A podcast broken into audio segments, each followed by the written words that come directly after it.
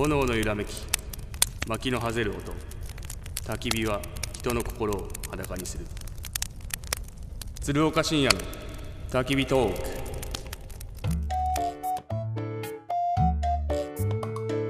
平日の昼間からおじさん二人が何やらボソボソ赤裸々トーク。焚き火に当たって丸裸のつるちゃんふちさん。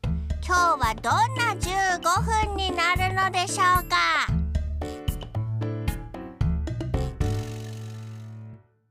鶴岡深夜の焚き火トーク。このコーナーは廃車中古車買取の鈴木商会一緒に笑顔に日照がお送りします。皆さんこんにちは鶴岡深夜です。皆さんこんにちは。HBC アナウンサー淵上博之です。いやなんか先週も野球の話へ止まんなかったですね。今日はですね、はい。やっぱりたっぷりちょっとメジャーのメジャーね。日本人選手の話をしましょうよ。いやよくよく考えるとこの焚き火トークではい。大谷翔平あの1000億円。はい。話してないんですよね。なるほど。なんかね今あの後払い契約がねはいはい、ちょっとこう税制的にどうなんだっていう話題も出てますけどそうですね。もうあんだけ話でっかくなったら、うん。そこをねそういう契約して不利益を被る人も何人か出てきて、はいはい。そこに対して文句を言う人は出てくるでしょうね。ああねだから法律を改正しようかってねカリフォルニア州ではなってるみたいですけどもね。そんなことまでやるの？そういうそうそのあたりまで動かすようなね、影響力がすごいです契ね。約だったということですけど。大谷10年はい。総額1015億円その時のレートで。これ最初きどうだったんですか？つーちゃんはえぐいな翔平と思いましたね。そこの選手と同じユニフォーム着ててプロ初勝利もお膳立てするわ WBC では何サインを欲張って書いてもらってね、いやですけどはもうもう話しかけられないですよ。い、もう話しかけられない？話しかけられない。もう話しかけてもらわないと僕から絶対いけないです。もう1000億円の値がついちゃってもうもうもうもう無理です。もうダルビッシュ投手も僕は無理ですね。あそうですか。大谷投手に関しては3月までは話せたんですか？WBC 話せました。はい。昨年の3月まで話せました、もうあれから日本行きの飛行機に乗った瞬間にもう話せなくなりました、もう話せなくなった。それこそあの雲の上の人になっちゃったんで。ああ、憧れる存在になっちゃったんそうです。まあ憧れるだけです、はい、うーん。いやでもすごいっすよね。ね。もちろんやはりこうなんだろうなアメリカでも野球選手の価値っていうのは、いろいろ賛否両論あると思うんですけどやはりこうね世界的に見たらサッカー選手がねはい。ものすごく年俸をもらってたりしましたけど、うん。野球でねこんだけ稼げるってなったら、うん。やっぱりもう一回野球熱っていうのは上がっていくと思いますしうん。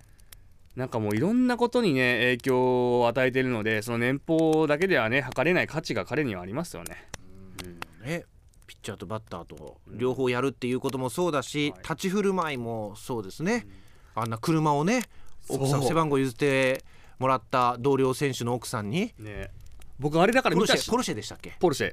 カイエンだったかな、うん。僕あれ見た瞬間にもうなんか下世話なんですよね僕はね、うん。これ譲渡税とかどうかかるんだろうなとか思ったりとか。税金の方ね。もうすごいそんなことばっか考えちゃうんで、こんな選手いそれはくらかかるのかな一流にはなれないよあとねそういうこと考えるために自分で思いますね。キャッチャーですね。細かいですね。いやうんーすごいわ。はい。まあそんないろいろありますが夢はね、はい。えー大きな大谷翔平の契約でした。でまたね次、山本由伸投手まがた12年で455億。笑っちゃいますね。なんかもう翔平の契約がすごすぎて、なんかこの後にね松井裕樹とかい。由伸とかね、あと今永選手も契約しましたけど、はなんかちょっと、うんなんか盛り盛り下がりはしないですけど。ああって思っちゃう松井裕樹でさえ5年で39億40億ぐらいの総額の契約ですよ。すごい契約ですよね。年俸だから8億ですか？そうですよね。ら楽天にいたら多分そんなもらえないと思うので分かんないですよ。うん。分かんないと思いますけどやはりこうね倍以上の価値が彼にはねアメリカ行った瞬間ついたんだなと思いましたし今永選手に関しては、うん、5年で116億。なんかいなんか契約が複雑なね。ね。まあ、でしたけだどっ、ていうことですけど、まあ、年俸20億ぐらいもらうってことなんで、うん。d n a だったら今1億とか2億ぐらいですもんね。うん。え？って話じゃないですか。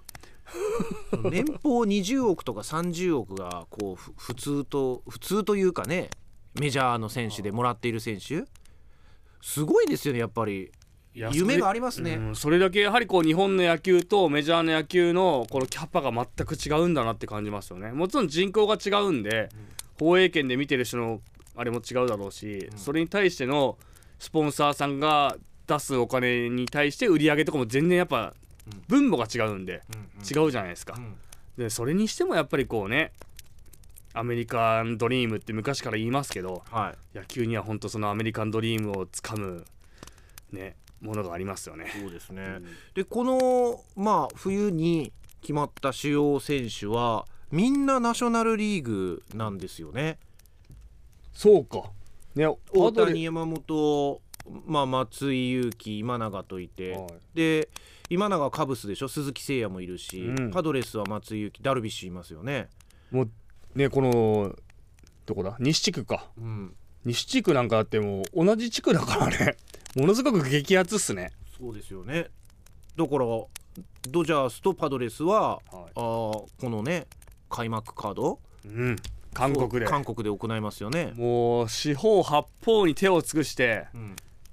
ちょうどそこスケジュールも空いてますしうん。空いてなくてもうん。ずらすぐらいの意気込みでうん、チケットを狙ってます。狙ってんですか？はい狙狙ってます。でも座席数少ないんですよね確かね、1万6000席しかないんですよ、ね、エスコンだったら3万5000席ぐらいあってドジャースタジアムは5万5000ぐらいあるんで、ね、それに比べたら1万6000人ってものすごく少ないんでえでもし仕事で取材で行けばいいんじゃないですか？HBC でやってくれるんですか？HBC はねね白旗あげると思います。早々にどっかやってくれないかなこのラジオ聞いてくれてるねメディアの方。だから何かで行って、は焚き火トークとしては便乗してはい。あのリポートを入れてもらいますから。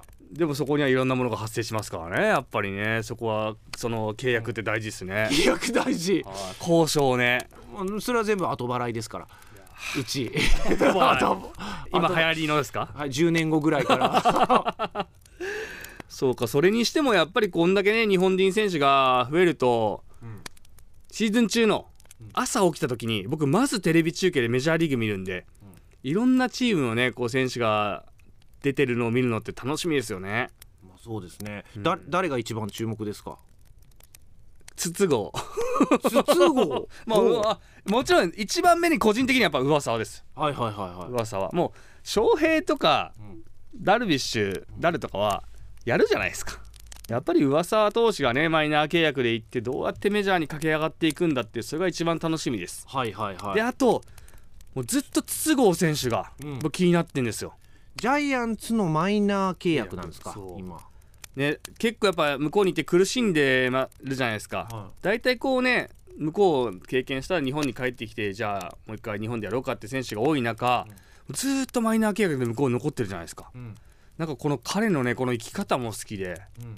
やはりこうメジャーで活躍するんだっていう気持ちもあるだろうし、うん。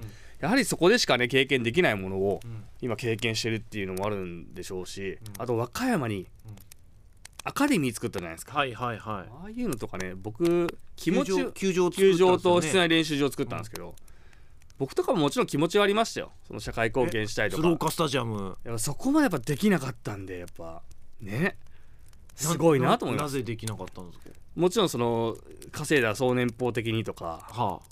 あ現現現実的にもそうだし、うん。でやっぱりこうね行動に移せなかったっていうのもありますしまあね地元で野球教室続けてたのが僕のなんかあれかなと。うん。球場を作球場るまでは。作れなかったですね。いやじゃあまあそういうことを実践してるっていうし野球界の発展のためも考えてるっていうところがうすごい器の大きさというか視野の広さみたいな感じますよね。わいや筒香選手気になるわ。これねあのちょっと聞きたいのは、はい。鶴ちゃんから見て、まあ、メジャーではい。活躍するしない、ん。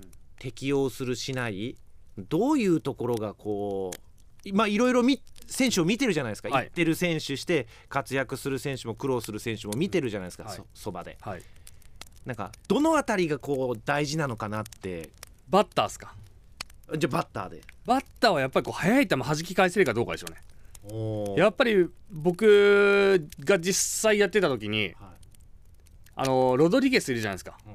ロドリゲスが1523キロぐらいの、まあまあいいツーシーム投げてたんですよね、はいはで僕キャッチャーやってて外にツーシーム構えた時にちょっと真ん中低めぐらいに引っ掛けたんですよ。い。はそれを吉田正尚がもう一発ですよ。その打席の1球目でコーンってこう捉えてセンターバックスクリーンに打たれた記憶があるんですよ。あやっぱりこうやって速い球でもどんだけ動こうが何しようがやっぱ速い球に対応できるバッターってやっぱり通用するんだなと。彼のか去年のあの成功を見てなるほど。やっぱりこの速い球への対応ってもうバッターに対して一番大事なことだなと思いましたね。これは日本のね野球でもね、うん。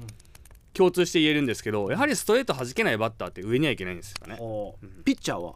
ピッチャーはなんだろうな。やっぱりウイニングショットを持ってることじゃないですか。空振りを取れる球を持っていること。うん。大谷選手だったらスイーパー、もうダルビッシュ選手だったらもう高めのまっすぐとか、うん。スライダーとか、ん。彼フォークも投げれますし、うん。で言ってた千賀投手。はい。千賀投手なんかねお化けフォークって言ってもう成功したじゃないですか、そのまま。でやはり今永投手はやはりこうまっすぐで空振りを取れるっていうねうん。高めのまっすぐでこの評価はものすごくね高かったと思いますね。なるほど。噂もフォークあって。だから上沢投手は僕活躍すると思いますなんであんな評価されなかったんだろうと思って逆に。うーん。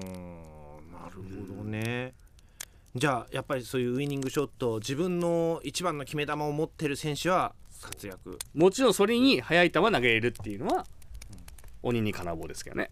あー。平均球速がねやっぱり NPB と違いますからね。ね。MLB はね。なるほど。じゃあこれを聞いててもしかしてね メジャー目指してる選手はいるかもしれないですから。少年少女。まあ、ともかく速い球を投げる、はい。速い球を打つ、うん。それだけじゃないですかまあそれはじゃあ NPB のプロ野球でも一緒のことです日本のプロ野球でも一緒の一緒ですね。ねもう今ね今若いピッチャー増えて平均球速も上がってますし、それを絶対打ち返すっていう若手もね万波選手のように増えてますんで、じゃあ明るい未来を持ちながら、また楽しみにメジャーリーグも見ていきましょう。はい。はい、ありがとうございました。